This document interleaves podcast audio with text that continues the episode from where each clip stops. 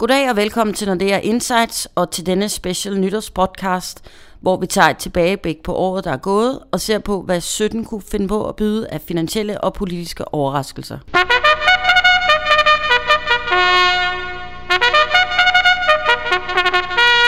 Jeg hedder Karina Larsen, og i dag, på årets anden sidste dag, har jeg denne specielle udgave besøg af hele to chefanalytikere, nemlig Jan Styrup Nielsen og Anders Svendsen. Velkommen de her. Tak. Tak. 2016, sikkert år. Det vil nok om noget gå i historiebøgerne som året med store politiske omvæltninger og kæmpe overraskelser på finansmarkederne. Vi oplevede en Brexit, vi fik Trump, to årets største over, overraskelser, tør jeg vist godt sige. Vi oplevede nogle historisk lave renter, aktierekorder, og så kommer vi heller ikke udenom OPEC. Men hvad har overrasket jer mest i 16? Anders, vil du lægge ud? Det er nok helt klart de politiske overraskelser. Du nævnte selv både Brexit og Trump. Og vel både det, at det skete, altså både at britterne stemte sig ud af EU, eller i hvert fald startede processen, og at amerikanerne valgte Trump, men måske i virkeligheden lige så meget, at øh, selv om det skete, så har markederne egentlig taget det med, med ophøjet ro. Mm-hmm. Det kan godt være, der har været stor volatilitet i, i dagene op til. Det kan også være, at der var relativt store, eller historisk store reaktioner efterfølgende, i hvert fald efter Brexit. Men en måned, to måneder efter Brexit, jamen så var markederne jo mere eller mindre tilbage, mm-hmm. hvor, vi, øh, hvor vi var før. Og øh, det samme med, med Trump. Altså markederne kommer positivt ud af et øh, amerikansk valg, hvor amerikanerne vælger, mm. vælger Trump. Er det også dine to favoritter, Jan? Jamen helt sikkert. Altså hvis vi øh, ved indgang til 2016 havde sagt, jamen vi troede på, at Trump blev amerikansk præsident, vi troede på et Brexit, og så skulle gætte på, jamen, hvordan vi de finansielle markeder så have reageret, jamen så havde vi jo sagt, jamen så vi øh, aktierne formentlig virkelig få nogle tæsk, økonomien vil formentlig også øh, balancere på kanten af recession, mm. øh, fordi normalt er det jo sådan, at vi, vi siger, at politisk usikkerhed, det er skidt for for både de finansielle markeder og for den økonomiske vækst. Og der har vi, som Anders øh, sagde, jamen der har vi faktisk oplevet den stik modsatte mm. reaktion, at trods den her politiske usikkerhed, så har vi fået øh, relativt fornuftig økonomisk vækst og, og relativt fornuftige markeder. Er der noget entydigt svar på, hvorfor lige pludselig den her ændring? Kan, har I sådan kunne ja, analysere frem til noget, der giver mening? For mig altså, er det helt klart centralbankerne. Okay. At centralbankerne, de stadigvæk har pedalen helt i bund. Mm-hmm. Altså vi har nulrenter, og vi har stadigvæk også kvantitative lempelser fra, fra ECB. Og det er jo præcis lavet for at øh, give noget mere risikoappetit, for at, at sætte noget mere gang i, i økonomierne selvfølgelig også. Og det er også det, der gør, tror jeg, at vi kan have nogle af de her politiske events, uden at markederne egentlig kollapser. Fordi selvom Trump vinder, jamen så vil centralbankerne stadigvæk være der til at lempe den økonomiske politik, og det tager altså lige toppen af den negative øh, påvirkning, som, som det kunne have på økonomien øh, mm. ellers. Og det, havde I set noget af det komme? Altså jo, vi havde regnet med, at, at centralbankerne nok skulle, øh, skulle hjælpe os igennem, og noget andet, som også har, har hjulpet, jamen det er jo også, at der er sket det her skift i, i finanspolitikken. Hvis vi kigger tilbage nogle år med, med statsgældskrisen i Europa og sådan noget, der var det jo meget, at man skulle ligesom, den offentlige sektor skulle, øh, skulle skære ned, og man skulle sørge for, at der blev balance på den, på den offentlige saldo. Øh, og der kan vi sige, der vil også sket et skifte i løbet af året. Mm. Altså Trump har jo været ude med meget aggressiv udmelding omkring, hvor meget han vil lempe finanspolitikken, massive skattelettelser, masser af infrastrukturprojekter. Mm. Og vi ser det også faktisk lidt i Europa. Altså det her med, jamen man, man er måske blevet mere villig til at acceptere, at den offentlige sektor kører med underskud, fordi man, man siger, at vi bliver nødt til at have vækst, inden at vi, kan, vi ligesom kan sørge for at nedbringe gælden. Mm. Og vi har faktisk også bare herhjemme, altså tage regeringens 2025-plan, der ligger jo faktisk også, at at man ikke skal så hurtigt, øh, som man tidligere havde regnet med, at ligesom bringe balance på de offentlige budgetter. Så mm. der, der er også et, et skridt i den retning, at man godt siger, at den offentlige sektor godt kan tillade sig at bruge lidt flere penge, end, end det de okay. måske tidligere har lagt op til. Okay. Godt, hvis vi rykker videre, så overordnet set oven på sådan en turbulent år, øhm, hvordan har den globale økonomi så egentlig klaret sig, Anders? Hvordan står det til med verdensøkonomien? Jamen det er jo så egentlig igen sjovt, at, at vi snakker om, at det markedet egentlig har klaret sig rimelig fint, fordi væksten, globalt set i hvert fald, var aftagende i, i, i år. Og det er faktisk første gang siden, uh, siden finanskrisen, at vi har, uh, vi har så lav vækst. Og udover at vi har så lav vækst, jamen, så er det også lav vækst i vores del af verden. Mm-hmm. Altså USA har overrasket negativt. Øvre har også overrasket negativt. Så man kan sige, det er selvfølgelig uh, en lille smule overraskende, at vi har, har fået en, en, en ny afmatning, og vi tror jo egentlig heller ikke, at det er noget, der, der peger fremad. Vi, vi tror jo egentlig stadigvæk, at, at væksten skal, skal op mm-hmm. næste år. Man kan selvfølgelig også sige, at emerging markets, det var øh, et af de år, hvor at, øh, der skete lidt forandring, i og med at vi havde haft fem år i træk med faldende vækst i emerging markets, så begyndte der faktisk at komme mere vækst for første gang i år. Godt nok kun en lille smule mere end sidste år, men stadigvæk mere. Og mm. det er mhm. måske også noget af det, der peger en lille smule fremad, at hvis emerging markets, til trods for, at vi i virkeligheden har haft en, en større, øh, i hvert fald markedsuroperiode i, i Kina i begyndelsen af året, jamen så, så klarer emerging markets sig egentlig bedre nu, end, end man har gjort tidligere. Og det er måske også noget af det, der er med til at, at pege frem mod, at der kan komme en lille smule mere vækst, mm. når, når vi kigger frem i 2017. Og Jan, hvordan har det smidt af på dansk økonomi, eller hvordan ser det ud herhjemme?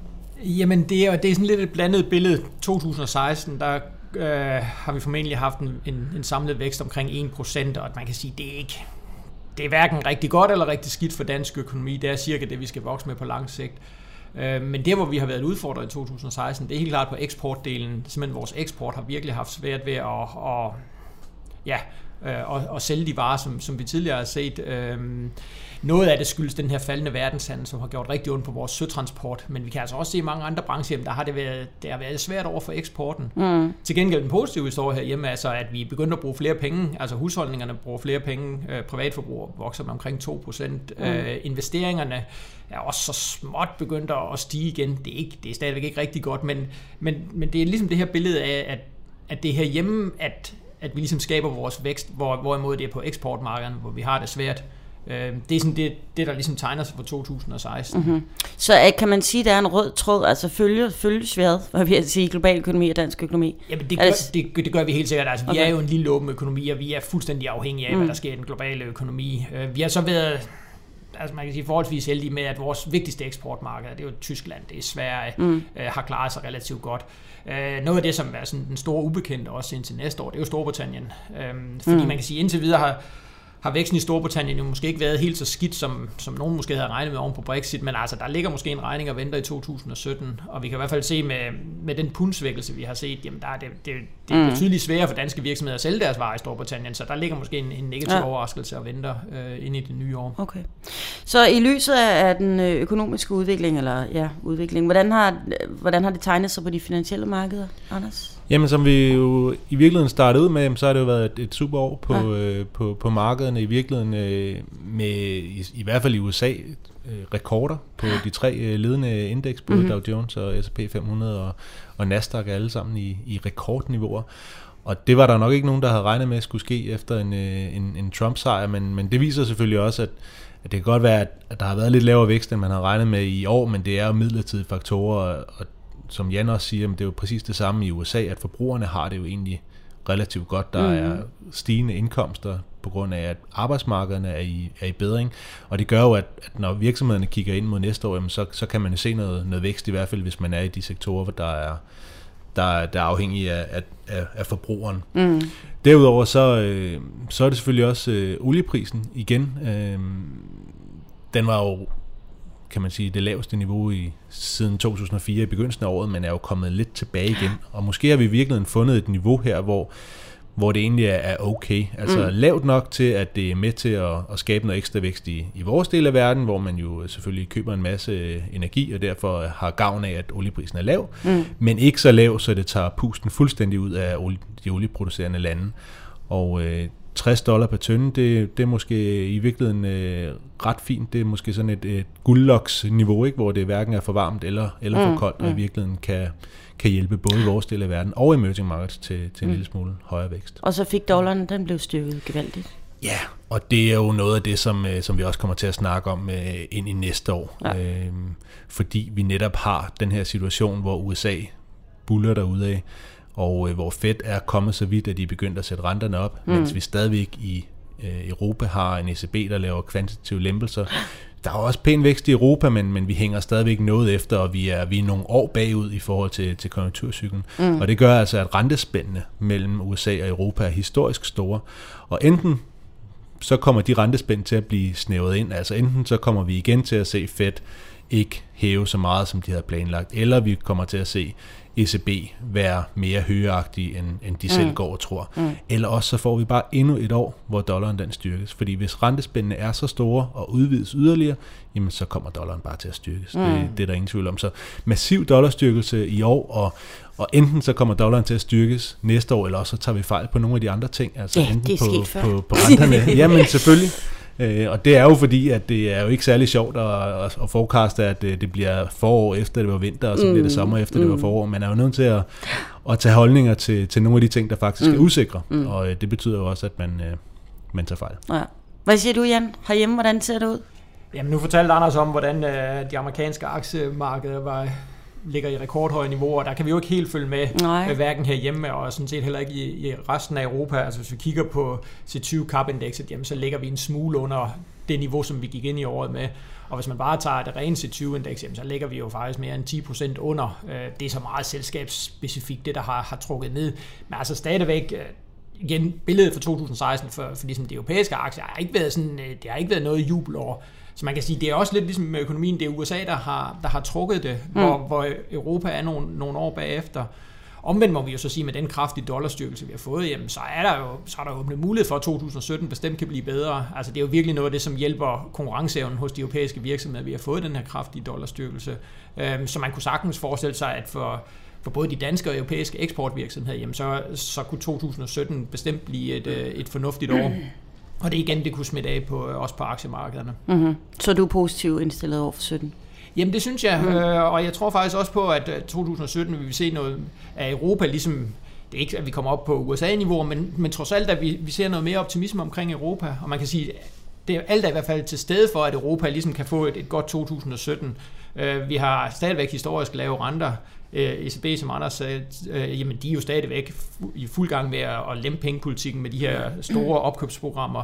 Vi har fået den her kraftige eurosvækkelse, som, som også hjælper til.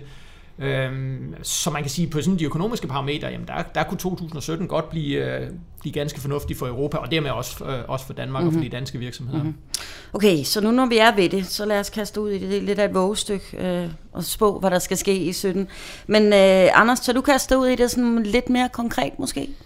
Ja, hvad men vi... måske skal vi i virkeligheden så øh, vende den rundt og sige, hvad er det så egentlig, der kan gå galt? Fordi vi har, jo, vi har jo egentlig... Det tør du godt. ja, præcis. Altså, vi har jo egentlig øh, for nylig sendt vores økonomiske udsigter ud i den her Economic Outlook-præsentation ja. og snakket om, hvad det er, vi, vi forventer. Og vi har jo også lige nævnt kort her, at, at det er jo en lille smule øh, bedring i, øh, i økonomierne, men, men jo ikke noget, øh, noget voldsomt, ikke noget banebrydende. Nogle siger vel lagt finanskrisen bag os nu?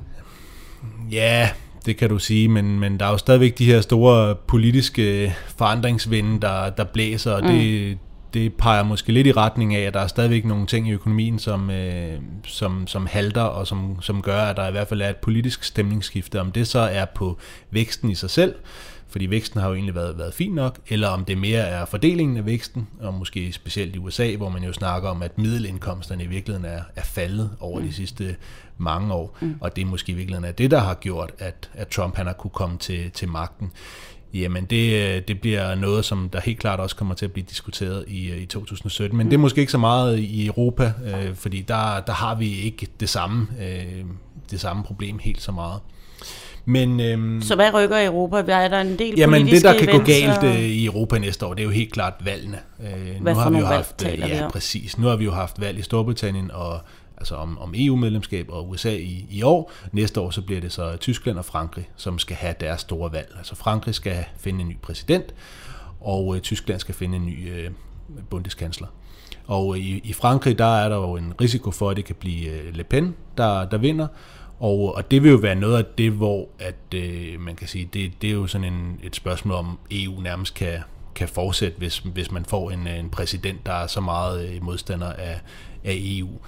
Og nogle af de øh, ting, som kan man sige, optimisterne de hæfter sig ved, det er også, at det franske politiske system, det måske i virkeligheden gør det svært for hende at vinde. Mm-hmm. Altså først skal man vælge en, øh, en, en præsident, men så er det de to, der får flest stemmer, der så skal op mod hinanden. Mm-hmm. Og der siger man, jamen så vil så vil, vil, vil man måske samle sig om den kandidat, hun skal op mod. Mm. Men i virkeligheden er det jo præcis det samme system som i USA, hvor man også ender med to kandidater, mm. og der kunne amerikanerne jo ikke samle sig om, om Hillary alligevel. Så Så det kan være en stor så, risici? Det kan det helt sikkert, ja. og så efterfølgende, når, når der så er valgt en præsident, så skal der jo så også stemmes til, til parlamentet, mm. og der bliver det så også rigtig svært for, for Le Pen at okay. få flertal, og det er i virkeligheden præcis den samme situation igen som USA, altså mm. hvor at Trump jo i virkeligheden måske har kongressen med sig på den måde, at republikanerne har øh, flertal i kongressen, men han har som person nok ikke øh, kongressen med sig i, og med en stor del af republikanerne også er mm. i virkeligheden er imod mm. ham.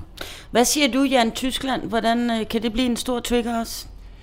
Jamen, er det lige så vigtigt, eller ikke så hvad det er non-event i forhold til Frankrig for eksempel? Eller hvordan? Men jeg, jeg mener også, at Frankrig er, er en betydelig større risiko, hvis vi kigger på i forhold til det finansielle marked end Tyskland. Altså Tyskland, der virker, virker i hvert fald i forhold til meningsmålinger, så kan man altid diskutere, om man, ja. man tager stole på dem, men, men der virker det jo som om, at Merkel styrer mod, øh, mod en ny regeringsperiode.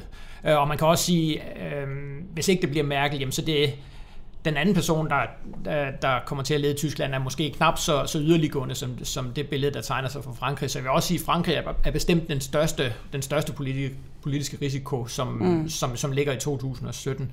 Øh, men man kan også vente om at sige, jamen altså, sådan fundamentet, det grundlæggende fundament, for at vi får højere vækst, for at vi får stigende aktiemarked, for at vi får et, et godt 2017, jamen mm-hmm. de er jo sådan set til stede. Det, det der så kan ødelægge, jamen det er jo den her politiske, den her politiske risiko, øh, risikofaktor, Øh, så hvis bare politikerne øh, kan, ligesom kan holde sig på sidelinjen og opføre sig nogenlunde mm. fornuftigt, jamen så synes jeg sådan set, at 2017 tegner, tegner fornuftigt nok. Men det var jo også det, vi troede med Brexit, og der skete jo ikke noget. Så, så... Nej, nej, men det er rigtigt, og det kan, det kan også godt være, at vi, vi bliver positivt overrasket ja. igen øh, i 2017. Det eneste er bare, jeg har sådan, hvis man begynder at gå ind og snakke om, jamen er der overhovedet et, e, er der en fremtid for EU, er der en fremtid for euro, så er vi altså inde og pille ja. nogle mekanismer, som som jeg tror kommer til at, at ja. være så banebrydende, så, mm. så, så kan vi ikke nøjes med bare lige uh, to minutters reaktion ja. på de finansielle markeder, og så er det overstået. Der, der er det altså mere fundamentalt. Okay. Anders, du markeret? Jamen, man kan selvfølgelig også sige, at Merkel har jo øh, i virkeligheden siddet der nu i, i tre perioder, tre gange fire år. Det er jo ja. den længst siddende ja. i, øh, i, i, i, i hvert fald i øverområdet, men sandsynligvis også i, i EU. Og, og hun ser selvfølgelig ud, som om hun, hun vinder igen, og det, det kan jo godt alligevel have den betydning, at det giver noget stabilitet i, øh, i Europa, at mm. man tænker, at så længe hun er der, så, så går det ikke helt galt. Og det har vi jo også kunne se i nogle af de øh, større politiske sværslag, som man har, man har haft, specielt med Rusland osv. Men det er som om, at hvis, hvis der skal være en enighed i Europa, så skal det være Merkel, der ligesom øh, banker de ja. forskellige landes hoveder sammen og siger, nu står vi sammen om, om det her. Ja. Så, så måske selvom om jeg er da fuldstændig enig, at, øh, at alternativet ikke er så slemt i, i, i Tyskland, øh, de mere yderliggående partier i Tyskland, de, de ser ikke ud som om, de kan få særlig mange stemmer, jamen så, så kan Merkel i virkeligheden stadigvæk betyde noget for, mm. for hele sammenholdet mm. i, i Europa. Så kan der altså også komme valg i både Italien og, og Holland. Ja. Det er ikke på... Øh, på agendaen endnu, men der er rimelig stor chance, som mm. vi ser det for, at der kommer mm. valg i begge to. Og så en, en, en anden pointe måske i forhold til det her med, med, med vækst, at hvis vi så får valg i Tyskland og Frankrig og også Italien og Holland, og vi har lige haft en afstemning i Storbritannien, og vi har lige haft amerikansk præsidentvalg, så kommer der altså til at være nogle år, hvor der så ikke er valg i, i de her lande, og det er måske noget af det, der, der så kan, mm. kan være med til at skabe en lille smule mere vækst, at vi ikke skal tænke på, på politisk usikkerhed i, uh, i et par I år. I den del af verden, ja. Jo, jo, og så skal vi også øh, stadigvæk huske på, at vi har den europæiske centralbank i baghånden, som mm. jo virkelig vil gøre, altså hvis der kommer politisk usikkerhed, hvis vi får nogle af de her valg, som falder anderledes ud, end, end det vi måske regner med, jamen, så vil den europæiske centralbank gøre alt, hvad de kan, og de kan gøre rigtig, rigtig meget for ligesom at, at stabilisere situationen. Okay.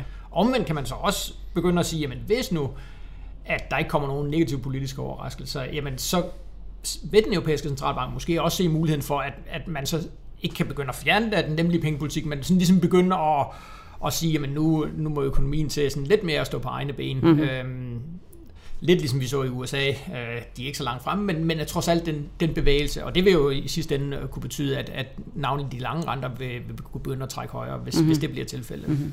Ja, fordi man, man taler om i USA, at vi måske får hele tre øh, renteforholdelser i næste år. At det, hvordan ser I på det? Ja, jeg tror i virkeligheden, hvis, hvis vi snakker om det politiske, var den ene ting, der kunne gå galt for næste år, så, så centralbankerne så det andet. Nu har vi allerede snakket om, hvor vigtige de har været i, i år. Og man kan sige, nu har Fed sat renten op, og, og også som Jan siger, de lange renter, stigende lange renter er jo ikke nødvendigvis godt, men det er heller ikke nødvendigvis dårligt. Så hvis vi for eksempel kigger på, hvad der er sket efter Trump blev præsident, mm-hmm. så er de lange renter steget markant, mm-hmm. men i virkeligheden er aktierne steget i samme periode. Ja. Så Renterne kan stige af to årsager. Enten så kan de stige, fordi der kommer mere optimisme omkring de økonomiske udsigter, og det er sådan set godt. Det kan sagtens komme samtidig med stigende renter, eller stigende aktier, og det er virkelig nok det, vi ser i vores, vores hovedscenarie næste år, at, at renterne kan godt stige en lille smule mere, men det bliver af de gode årsager, altså at, okay. af, at væksten bliver en lille smule højere. Mm-hmm. Men det, der kan gå galt, det er jo, at vi på et eller andet tidspunkt at der, der sker et eller andet, som gør, at de store centralbanker, de er nødt til at fjerne foden hurtigere fra speederen om, altså, der er nok ikke nogen øh, risiko for, at vi skal helt over på bremsen, men bare løfte foden hurtigere. Og hvad kunne det være? Jamen, det kunne jo være inflation. Øh, det kunne være finansiel øh, stabilitetsbekymringer. Altså, øh, selvfølgelig snakker man øh, en del om inflation nu, øh, og størstedelen af af årsagen til, at inflationen er begyndt at komme en lille smule tilbage igen, er jo i virkeligheden oliepriser. Mm. Og det er, ikke, det er ikke rigtig inflation. Men nu har vi haft relativt mange år med meget, meget, meget begrænset inflation, og der er ikke mange derude, der sådan virkelig ser en, en årsag til, øh, at vi rigtig kunne få inflation. Men på et eller andet tidspunkt, så er der selvfølgelig en risiko for, at de her år med ekstrem lempelig pengepolitik, de på et eller andet tidspunkt mm. giver en, en eller anden form for, for løn- og prispres. Ja. Mm. Og arbejdsmarkederne både i USA og sådan set også i Europa begynder jo at, at stramme mere og mere til, så på et eller andet tidspunkt, så kan der komme noget lønpres. Mm-hmm. Jan, øh, hvad, hvad spår du, der kommer til at ske på de finansielle markeder 17? hvad, hvad, hvad forventer du? Uh, lige på et halvt minut. Afslør det nu. Nej, jeg, jeg tror faktisk, at øh, aktierne både herhjemme og, og i Europa øh, vil, vil, vil kunne stige netop, fordi på grund af de ting, vi har snakket om, at, at det økonomiske fundament er, er sådan set til stede for, at, at det kan blive et, et, et fornuftigt år. Jeg tror også på, at de lange renter kommer til at stige. Øh, nu snakker Anders om inflation, og jeg tror altså også på, at inflation stille og roligt kommer tilbage som markedstema. Vi ved, at vi kommer til at se højere inflation øh, alene på grund af, at olieprisen er steget, så vi kommer til at se højere inflationstal ind i 2017. Og jeg tror, at markedet sådan begynder ligesom at og jeg vil ikke sige lukke blod, men begynder også at, igen at fokusere på, at der er altså noget, der hedder inflation, og det, jeg kan ikke forestille mig, at det kommer til ligesom at, at skubbe de lange renter højere. Mm. Det bliver ikke nogen eksplosion, altså fordi vi har, i hvert fald i Europa har vi stadigvæk den europæiske centralbank, der jo køber med arme og ben, men, men stadigvæk en opadgående, en opadgående pres på, på de lange renter. Øhm, Ja, øh, også herhjemme. Og så kan man sige, at de korte renter, jamen, der kommer ikke til at ske noget, fordi den europæiske centralbank skal ikke ud og sætte renten op. Mm-hmm. Øh, og det vil sige, at Nationalbanken, uanset at Lars Rode måske de vil se gerne vil sætte den danske rente op, fordi han er jo faktisk bekymret for, at det her ekstrem lavrente miljø, at det skaber nogle bobler, blandt andet i dansk økonomi. Mm-hmm. Men, men det kan han jo ikke gøre på grund af den europæiske centralbank. Så, så mere eller mindre uændrede korte renter, og så øh, de lange renter kommer formentlig okay. til at kravle højere. Mm-hmm. Så skal vi lige afslutningsvis begge to hvad vil I holde særligt øje med i 17? Opsummeret. Jamen, hvis jeg skal, hvis jeg skal starte, jamen, så vil jeg, jeg vil holde meget øje med inflationen, mm-hmm. øh, og ligesom, hvor meget inflation kommer til at fylde på, på de finansielle markeder. Øhm, og så kan man sige herhjemme, jamen, at vi skal holde øje med, med, med boligpriserne. Øhm, de er jo stedet kraftigt over en periode nu. Vi skal, vi skal holde øje med, hvordan den her øh, stigende tendens i de lange renter, hvordan den går ind og påvirker, øh, påvirker boligpriserne. Og så skal vi ellers bare håbe på, at, at uh, politikerne kan opføre sig ordentligt, at vi får nogle valg, som ikke, uh, som ikke skræger fuldstændig ud, fordi så er, der, så er fundamentet altså til stede for, at, uh, at rent vækstmæssigt, at vi kan få et, et godt 2017. Okay. Det kunne jeg ikke have sagt bedre. Okay. godt, jamen skal vi runde af her så? Og så øh, tak til jer begge to, og tak for 16, det har været hyggeligt. Og vi vender selvfølgelig tilbage i 17, og til at starte med allerede i næste uge, hvor vi giver dig seneste nyt i udviklingen på finansmarkederne. Du kan i mellemtiden holde dig opdateret ved at gå ind på emarketsnordea.com, hvor du kan finde al vores research. Så kan du altid høre, høre eller genhøre vores podcast på Nordea Insights på nordeamarkets.com eller via iTunes. Du kan også besøge os på LinkedIn og følge vores analytikere på iTunes og Twitter. Tak for denne gang og på genhør 17, og herfra ønsker vi jer alle et rigtig godt nytår.